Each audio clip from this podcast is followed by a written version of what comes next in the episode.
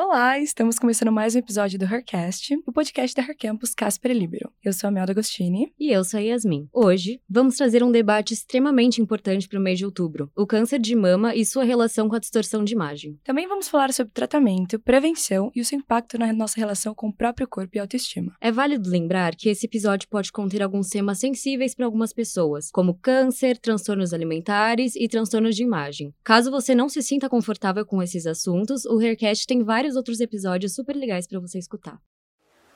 Haircast, um podcast oficial Hair Campus Casper Libero.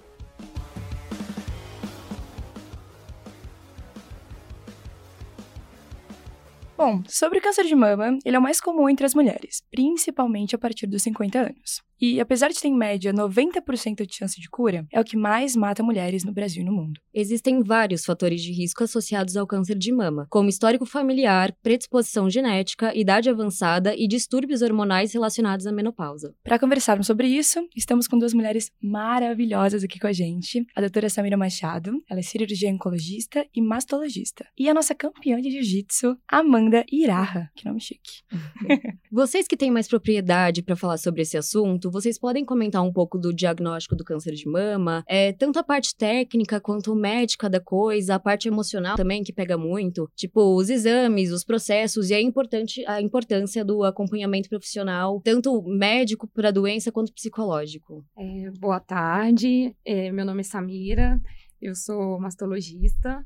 É, quero agradecer o convite em estar aqui hoje conversando com vocês, levando um pouco de informação sobre esse tema de grande importância né, para nós mulheres. É, falando um pouquinho do câncer de mama em relação ao diagnóstico. Até pouco tempo atrás, a gente tinha uma ênfase muito grande no autoexame e isso era bastante estimulado, começou a ser estimulado até pelas vias de comunicação, como TV, tinha uma, como se fosse uma regrinha para você palpar a própria mama, um período mais específico. Hoje em dia a gente foca muito mais em diagnóstico precoce relacionado aos exames de imagem e a gente orienta as mulheres a fazerem a mamografia a partir dos 40 anos anualmente. Pelo Ministério da Saúde, pelo SUS, a orientação é fazer a partir dos 50 anos a cada dois anos. Então, isso levaria a um diagnóstico precoce, que é o diagnóstico mais inicial possível, minimizando, é, impactando menos em relação a um tratamento agressivo e, e proporcionando maiores taxas de vida na, após o tratamento. É, em relação aos sintomas, quando a mulher ela sente alguma coisa e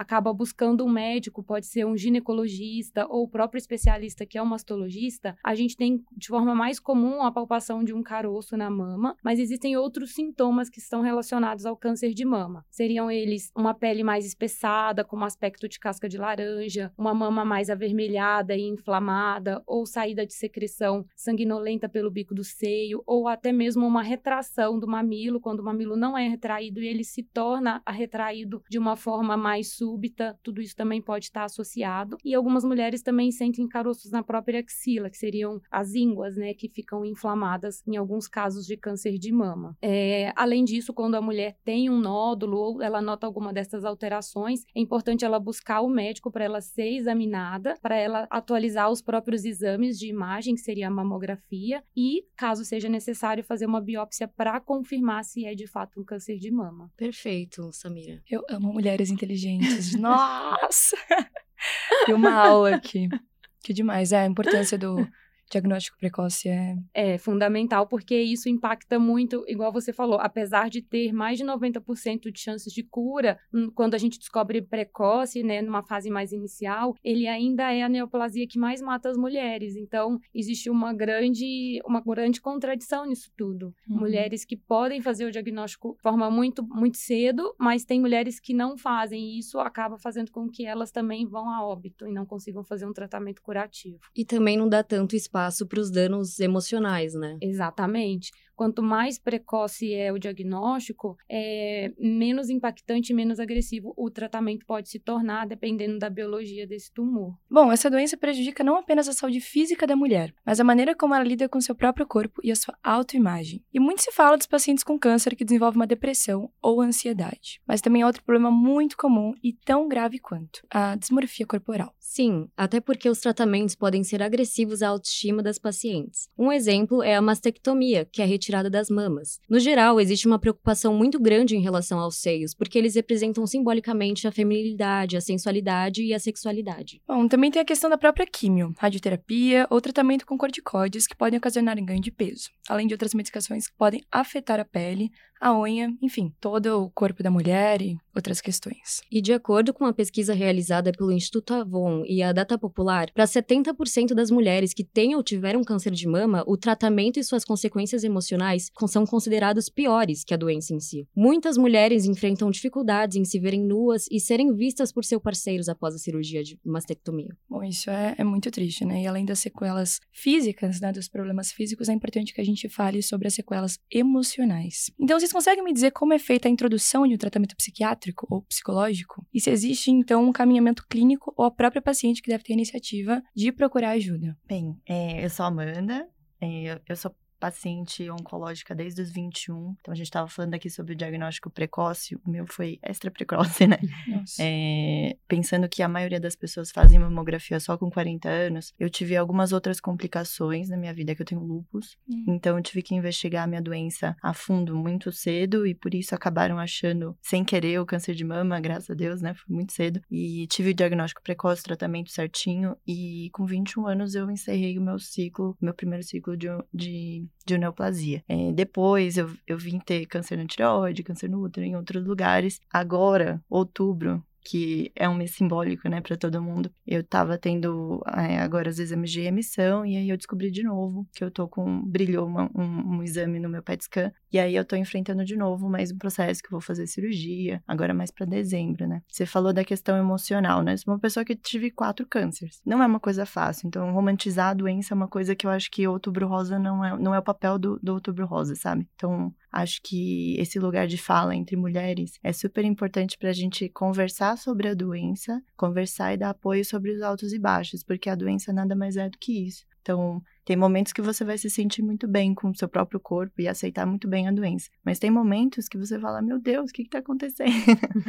e tá tudo bem, entendeu? Então, ter, ter, essa rede de apoio. Normalmente, os hospitais, eles fornecem um, uma rede multi que te possibilita é, ter um apoio tanto, tanto da família. Então, a família entendeu o que é a doença e as coisas que você vai estar uhum. sentindo e passando. É, quanto da própria pessoa, um apoio emocional, a rede de apoio o AC Camargo, que você falou, um hospital sensacional, que tem, tem sim esse grupo multi. E o SUS, de uma forma geral, também. Então, eu conheço muitos hospitais que também têm essa rede é, que vai desde nutricionista, educador físico, que é, de todas as esferas né, da, da área da saúde para tentar chegar e abordar esse tipo de, de, de, de relação com o paciente. Bem, Tornando assim a experiência Exato. o melhor dentro do possível, né? Exatamente. Que legal, Exatamente. Que, que, força. que força que você tem. Força Muito importante seu relato, Amanda. Então, por conta disso, hoje em dia existem muitas formas de auxiliar as mulheres com câncer de mama a recuperarem ou manterem a autoestima. Bom, opções como cirurgias mais conservadoras, tatuagens, prótese de silicone são algumas das formas que as mulheres encontram para voltarem a se reconhecerem na própria pele. O que vocês acham dessas soluções? E conta para mim, elas são acessíveis? É, como que o psicológico lida com isso? O que, que você, Amanda, optou? Bem, eu fiz a reconstrução, eu coloquei, eu, eu coloquei a prótese depois. Uhum. Então, no meu caso, é, eu não me sinto mal em relação ao meu corpo. Sou uma pessoa que sempre fiz exercício físico e eu acho que isso é uma coisa que me manteve bem de cabeça, bem com o meu próprio corpo e bem fisicamente. Acho que encarei melhor a doença é, praticando atividade física. Mas eu sei que existem alguns outros casos que eu acompanhei dentro do grupo uhum. em que a pessoa é, teve uma cirurgia mais invasiva, que precisou, por exemplo, da retirada dos mamilos, enfim, de outras coisas que eu não passei. Então, eu sou a favor daquilo que a pessoa se sente bem. Certíssimo. É, hoje a gente tem leis que garantem a reconstrução de mama, que seria a, colocada, a colocação de uma prótese quando a mulher retira toda a mama é, devido ao tratamento oncológico. É, essa colocação de prótese, prótese ela está indicada em relação ao estadiamento que a gente fala, que é o estágio da doença. Então, se for um tumor muito avançado e, e for mais seguro para ela não colocar a prótese, a gente aguarda um período de acompanhamento e faz isso num segundo momento. Mas os convênios, eles são obrigados a fazer a cobertura, né, dessa reconstrução mamária e o SUS também ele é obrigado a oferecer isso para paciente caso tenha indicação. Isso é muito importante para a autoestima porque a gente devolve, é, a gente fala que é o monte mamário, então a mulher ela consegue usar um sutiã ou uma blusa que não deixe ela se sentindo mutilada sem a mama, sem aquela outra, aquele outro lado da mama. Quando é possível, ajuda muito nessa recuperação da autoestima. Mas ao mesmo tempo, não, eu sempre falo com as pacientes, é, não vai ficar igual. A gente tenta fazer algo semelhante, mas a própria natureza não fez uma mama igual à outra. Então é uma tentativa de ajudar ela, porque o tratamento ele já é muito agressivo em alguns casos. Então tem algumas situações que a mulher ela entra numa menopausa precoce, então muda toda a biologia do corpo dela, ela perde a libido. Tem pacientes que fazem quimioterapia e tem a queda do cabelo que para elas é muito traumático. Então a retirada da mama já vem somando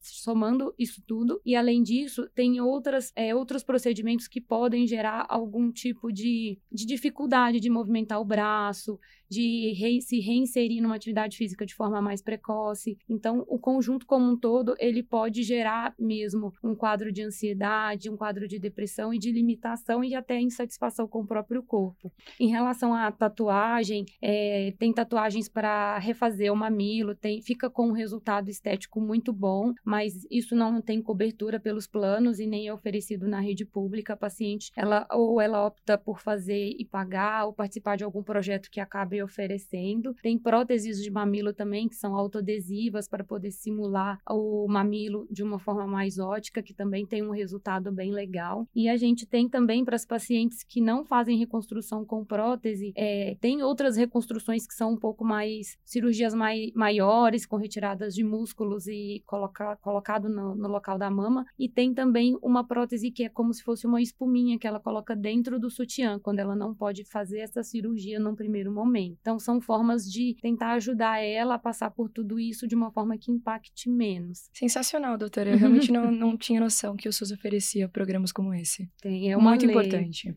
Bom, e para além das mudanças na aparência física, os problemas relacionados à imagem corporal refletem diretamente na capacidade de desempenho das funções pessoais, familiares, sociais, que também afetam a autoestima. Até porque o tratamento do câncer interfere na produção de alguns hormônios sexuais, que pode levar ao ressecamento vaginal e até à menopausa precoce, como a doutora disse. Dois fatores que a gente sabe que estão diretamente ligados à libido e à vida sexual da mulher. Bom, de alguma forma, a qualidade do relacionamento sexual e conjugal pode acabar sendo afetada por isso. E apesar das pesquisas mostrarem que os problemas sexuais são mais comuns entre os casais que já apresentavam antes da cirurgia, não dire diretamente relacionado com o tratamento. E outro ponto, que inclusive recentemente foi motivo de polêmica nas redes sociais, é o abandono por parte dos parceiros das mulheres. É, o que vocês acham disso? Como as relações estão ligadas à autoestima da mulher? Vocês viram o caso da Preta Gil, né? Foi Sim. terrível. Isso acontece muito. É, a gente observa que tem um aumento mesmo de abandono por parte dos parceiros dos homens, né, em relação às mulheres. Em- o oposto já é menos frequente quando o homem tem um diagnóstico on- oncológico. A gente observa que as mulheres elas acompanham, elas permanecem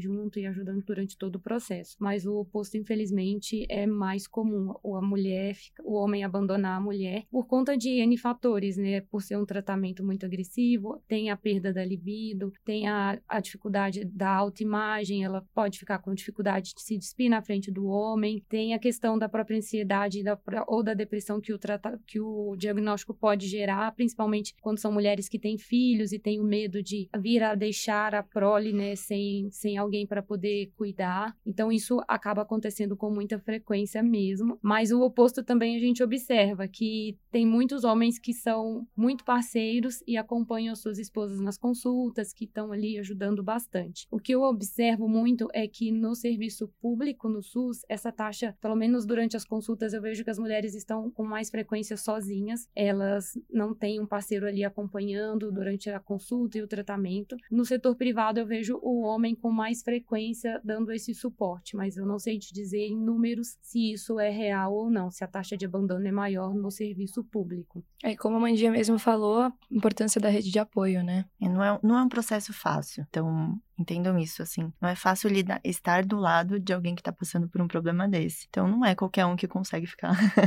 que encarar junto, né? Então, assim, não me espanta esse número. Eu acho que é uma coisa que já vem, não só do câncer de mama, mas acho que de todos os cânceres que afetam as mulheres, principalmente, né? E, bem, só é o reflexo da nossa sociedade, né?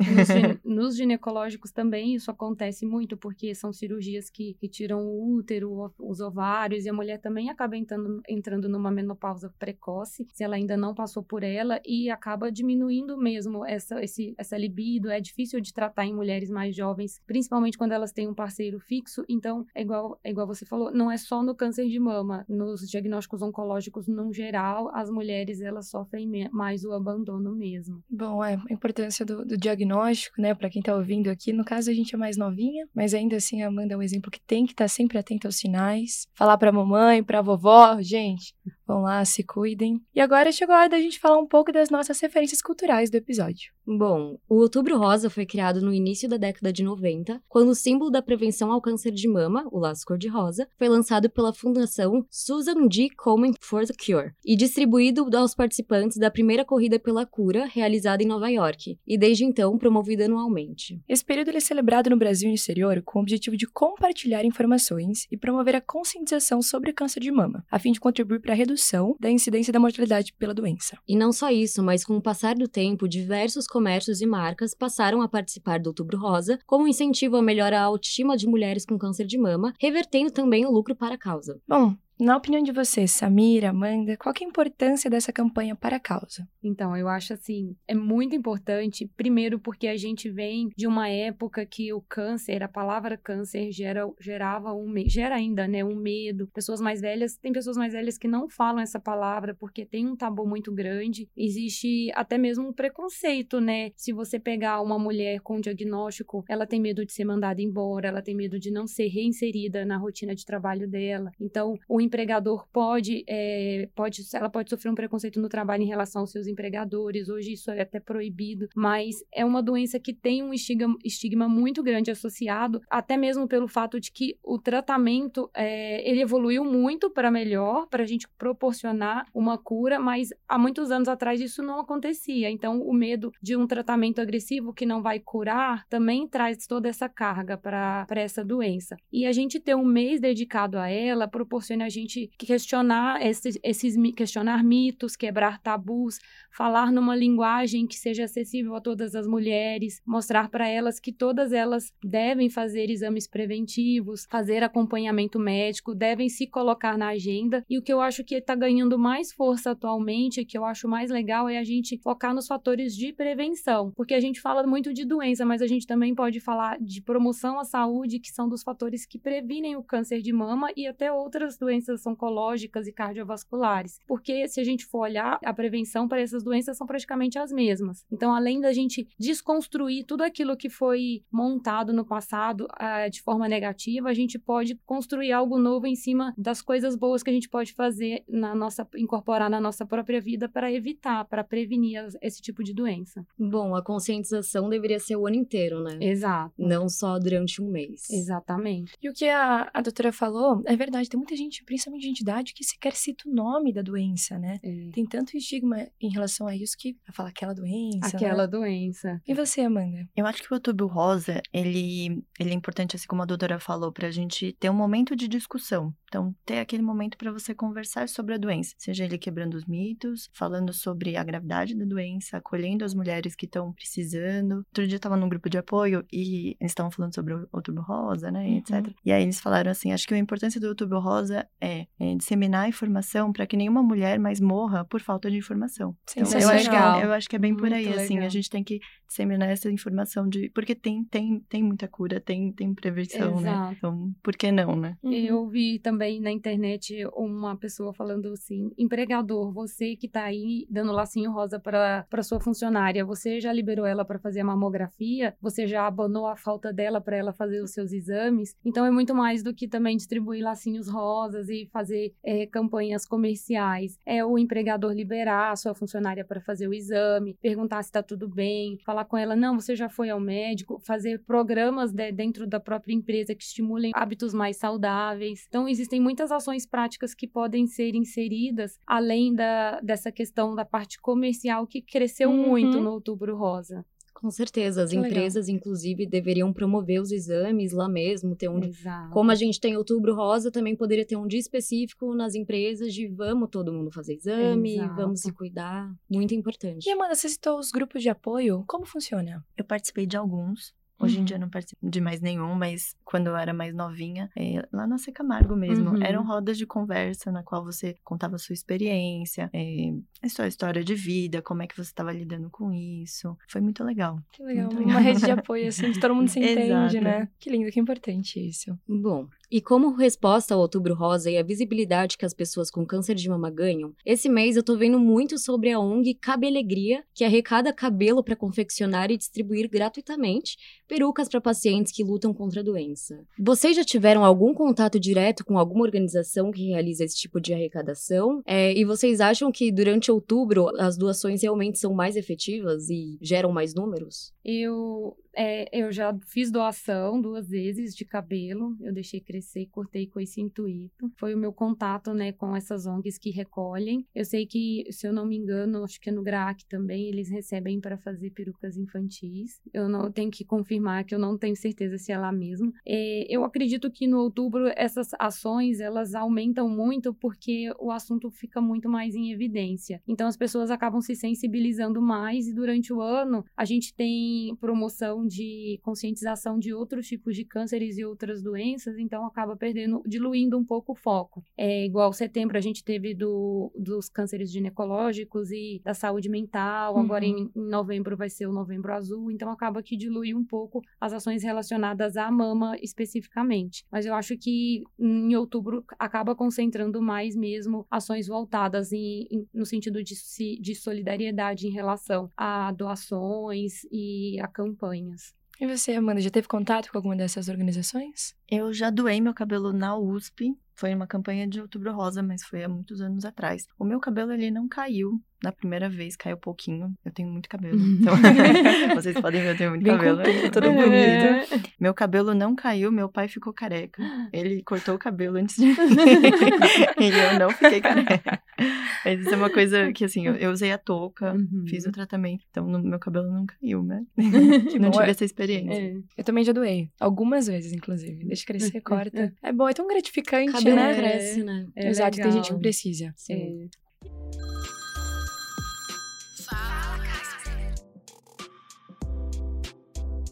Agora vamos para o quadro Fala Casper, com os áudios de depoimentos. Sou Débora Farina, tenho 59 anos. Em 2020 fui diagnosticada com câncer de mama. Como eu descobri? Estava trabalhando e comecei a sentir umas dores pontadas na mama. E isso não, não era uma, uma dor muito forte, nem uma pontada muito aguda, porém foi o dia inteiro assim. Chegando em casa, eu fiz o autoexame no banho e percebi um caroço um nódulo. Imediatamente eu procurei marcar uma consulta com um mastologista que me pediu a princípio dois exames, o de mamografia e o ultrassom da mama. É, durante o exame de ultrassom, a médica, na hora, já ligou para o mastologista que ela estava achando uma coisa estranha e eu voltei no dia seguinte no mastologista com o resultado do, do exame da ultrassom. Ele me pediu aí para fazer biópsia e uma outra série de exames. Fiz todos os exames. Quando saiu o laudo, ele me encaminhou para fazer o tratamento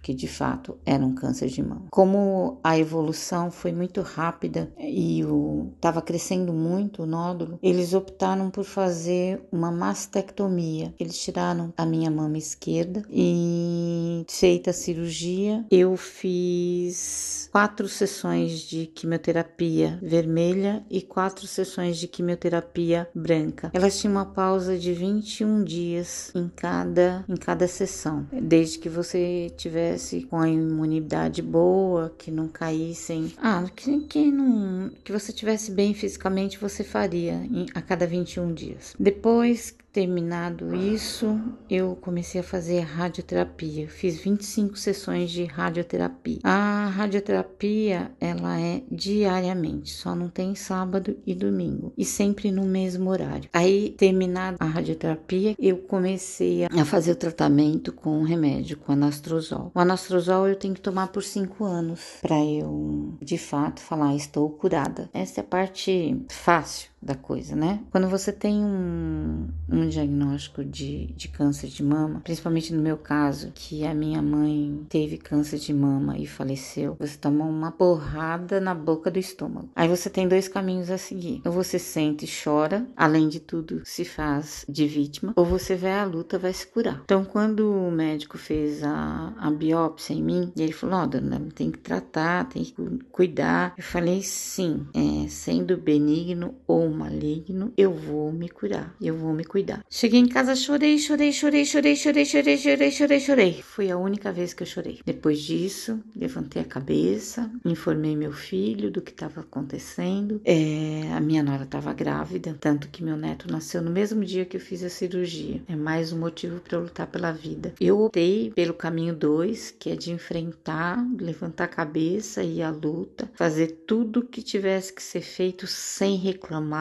sem chorar, sem blasfemar, porque é um processo doloroso. A gente perde cabelo, cabelo cai. Só que qual foi a minha ação? Antes do meu cabelo cair, eu raspei, para eu não ter a sensação de perda. Comecei a fazer químio, já fui com a cabeça raspadinha pro hospital para fazer a químio. Optei por não usar peruca. Eu comprei antes até da cirurgia, eu comprei vários lenços, um diferente do outro, bem procurei de acordo com o meu gosto, e cada dia eu fazia um penteado diferente com lenço. Mesmo assim, com todo esse esforço, né, porque a gente fica feia, transfigurado. Mesmo assim, era difícil, né? Era difícil você olhar todos os dias para o espelho e não se reconhecer. É complicado, mas em nenhum momento eu reclamei, porque eu penso assim: se eu posso transformar essa dor numa coisa mais suave, por que não? Se eu me revoltasse, ou se eu me penalizasse, ou se eu ficasse reclamando que ah, eu sou coitadinha, eu ia sofrer muito mais. Então, bola para frente, vamos à luta. Se eu pudesse dar a alguém um conselho é encare as provas que a vida lhe oferece com cabeça erguida, sorriso na cara e com muita fé.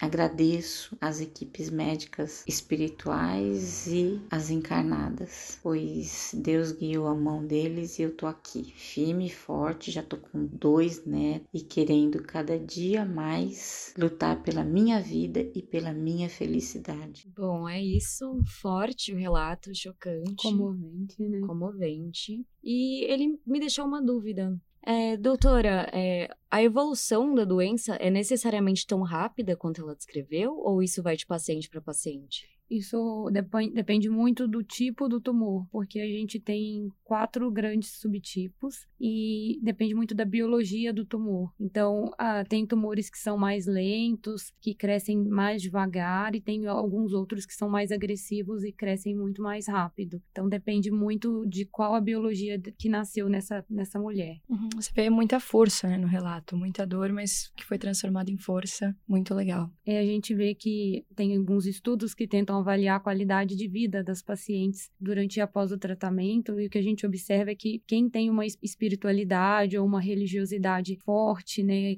a, a qual recorrer, quem tem uma rede de apoio, quem tem um parceiro ou um casamento que está presente e quem se mantém ativo trabalhando dentro das suas atividades tem uma qualidade de vida melhor e quem também faz atividade física tem uma qualidade de vida melhor do que quem não tem algum desses fatores. Então, eles melhoram a qualidade de vida da paciente após o tratamento e até mesmo durante. No caso dela, né, ela tem fala da família, fala dos, da, netinhos. dos netinhos, da religiosidade dela, da fé, então isso tudo é muito importante. Para você, Amanda, qual foi a, a, importância, por exemplo, do esporte no teu coração? Eu era bailarina, né? Antes de hum. tudo, eu era bailarina. Gente. Então eu fui bailarina desde os dois até os 18 anos. Que demais. E... Eu amo balé.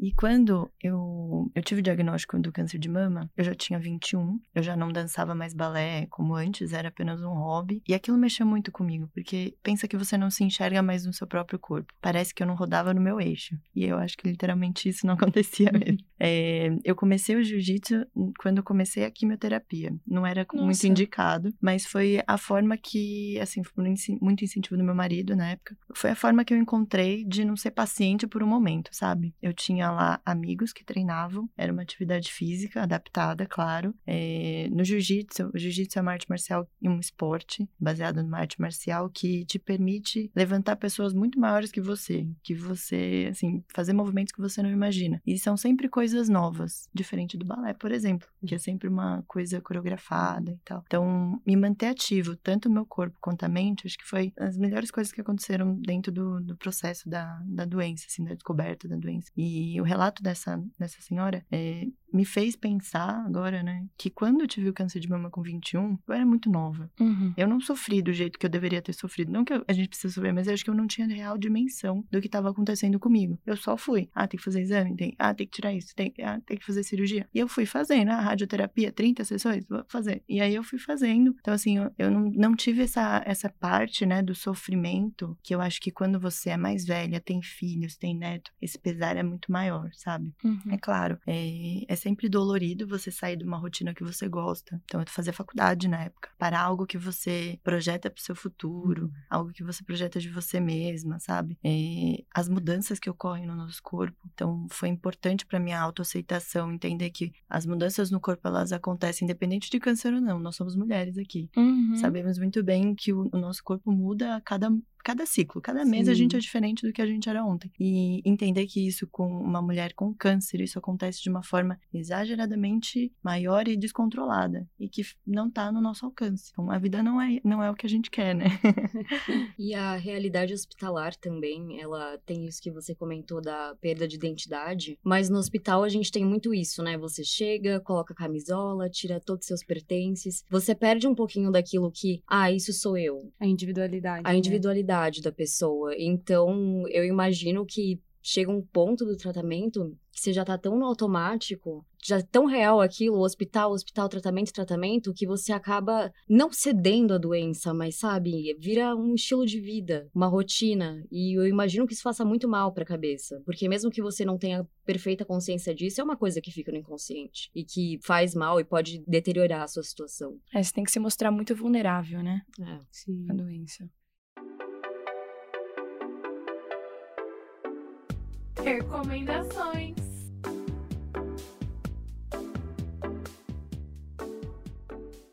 Então agora vamos para as recomendações. E para finalizar, eu gostaria de recomendar o livro Força na Peruca: Tragédias e Comédias de um Câncer, escrito por Mirella Genotti puxando o gancho dela, é, tem um documentário baseado nesse livro que é muito bom e ele fala relato de várias mulheres sobre diferentes tipos de câncer e como elas abordaram isso. Eu acho que mulheres de peito. Sabe se tem no YouTube, onde que a gente qual acha? Qual plataforma? É. Olha, eu acho que eu assisti no YouTube. Ah, vou procurar. Que legal. É, eu vou indicar um livro, A Morte é um Dia que Vale a Pena Viver. Ele é da Ana Cláudia Quintana Arantes. Ela é médica, ela é paliativista do HC. Ele foi um livro muito importante na minha trajetória, porque eu perdi uma prima muito nova também por câncer de mama e foi um impacto muito grande para mim era uma pessoa muito, muito querida. Eu não conseguia aceitar, né, essa perda, foi muito súbito. Ela estava num período de acompanhamento e ninguém da família sabia que ela era metastática, ela escondeu. Eu acredito que ela tenha escondido isso de todo mundo. E eu sofri demais e não conseguia aceitar e esse livro me ajudou muito a entender. Apesar de eu ser cirurgião oncologista, eu lidar, eu dar notícias é, sobre morte, sobre progressão de doença, viver isso foi muito forte para mim e ele me ajudou a passar por esse processo, a entender esse processo que todos nós vamos passar por isso. A finitude é algo que vai chegar para todos nós, então eu recomendo muito a leitura. Que lindo, uhum. Tere. E o que te motivou a seguir nessa área? Teve influência da tua prima? Não, não, ela, o caso dela foi mais recente, tem um ano e meio, mais ou menos, que ela partiu. Mas eu já tinha muita vontade de fazer oncologia antes de entrar na faculdade, durante o cursinho. Era muito mais por uma situação de algo que eu achava mais desafiador, é algo que tinha, a gente ouvia falar muito pouco. E quando eu comecei a acompanhar na faculdade, eu acabei me apaixonando mesmo. Eu vi que era algo que eu tinha muito, que tinha muito a agregar na minha vida e que eu também poderia agregar muito. É, eu acabei conhecendo também o ambiente cirúrgico e foi somando, né? Cirurgia com oncologia e acabou que eu gostei demais. Se apaixonou. eu apaixonei e acabei seguindo. Que legal, que lindo fazer diferença na vida dos outros, né? É, eu acredito que eu sempre brinco que os pacientes e as pessoas que eu conheço acabam fazendo mais diferença na minha vida. Ah. Porque, assim, a gente acaba enxergando a vida de uma forma muito diferente. Trabalhar no hospital oncológico, é, lidar com diferentes histórias, isso muda muito a nossa forma de estar aqui, de entender, de falar com os outros e até mesmo de valorizar aquilo que é importante e aquilo que não é. Então, tem coisas que eu vejo que às vezes a gente dá um foco muito desnecessário, porque a vida é muito maior do que tudo isso. E agradecer, né? Todo dia agradeço, ai, o ar que eu respiro, eu gosto de correr, então agradeço o meu corpo por eu poder correr. As, as pequenas coisas que a gente não consegue perceber no dia a dia, mas quando você vê algo que faz falta para alguém, então você fala, nossa. Elas se tornam grandes, é, né? se tornam muito grandes. Que lindo, Vitória. muito importante a mensagem. Foi um prazer ter vocês aqui hoje, viu, meninas? Doutora, Amanda, vocês obrigada, são maravilhosas, obrigada. mulheres fortes, inteligentes. Foi enriquecedor estar aqui. Foi, muito obrigada. Pauta e produção por Letícia Rodrigues, Letícia Cassiano, Bárbara Serra, Gisela Lammers, Sara Campos e Gabriela Canaveira. Roteiro por Yasmin Junqueira e Thaís Verdugal. A apresentação, Yasmin Junqueira e Melda Agostini. Edição, Luísa Borglio. E coordenação, Vitória Luz e Luísa Borglio.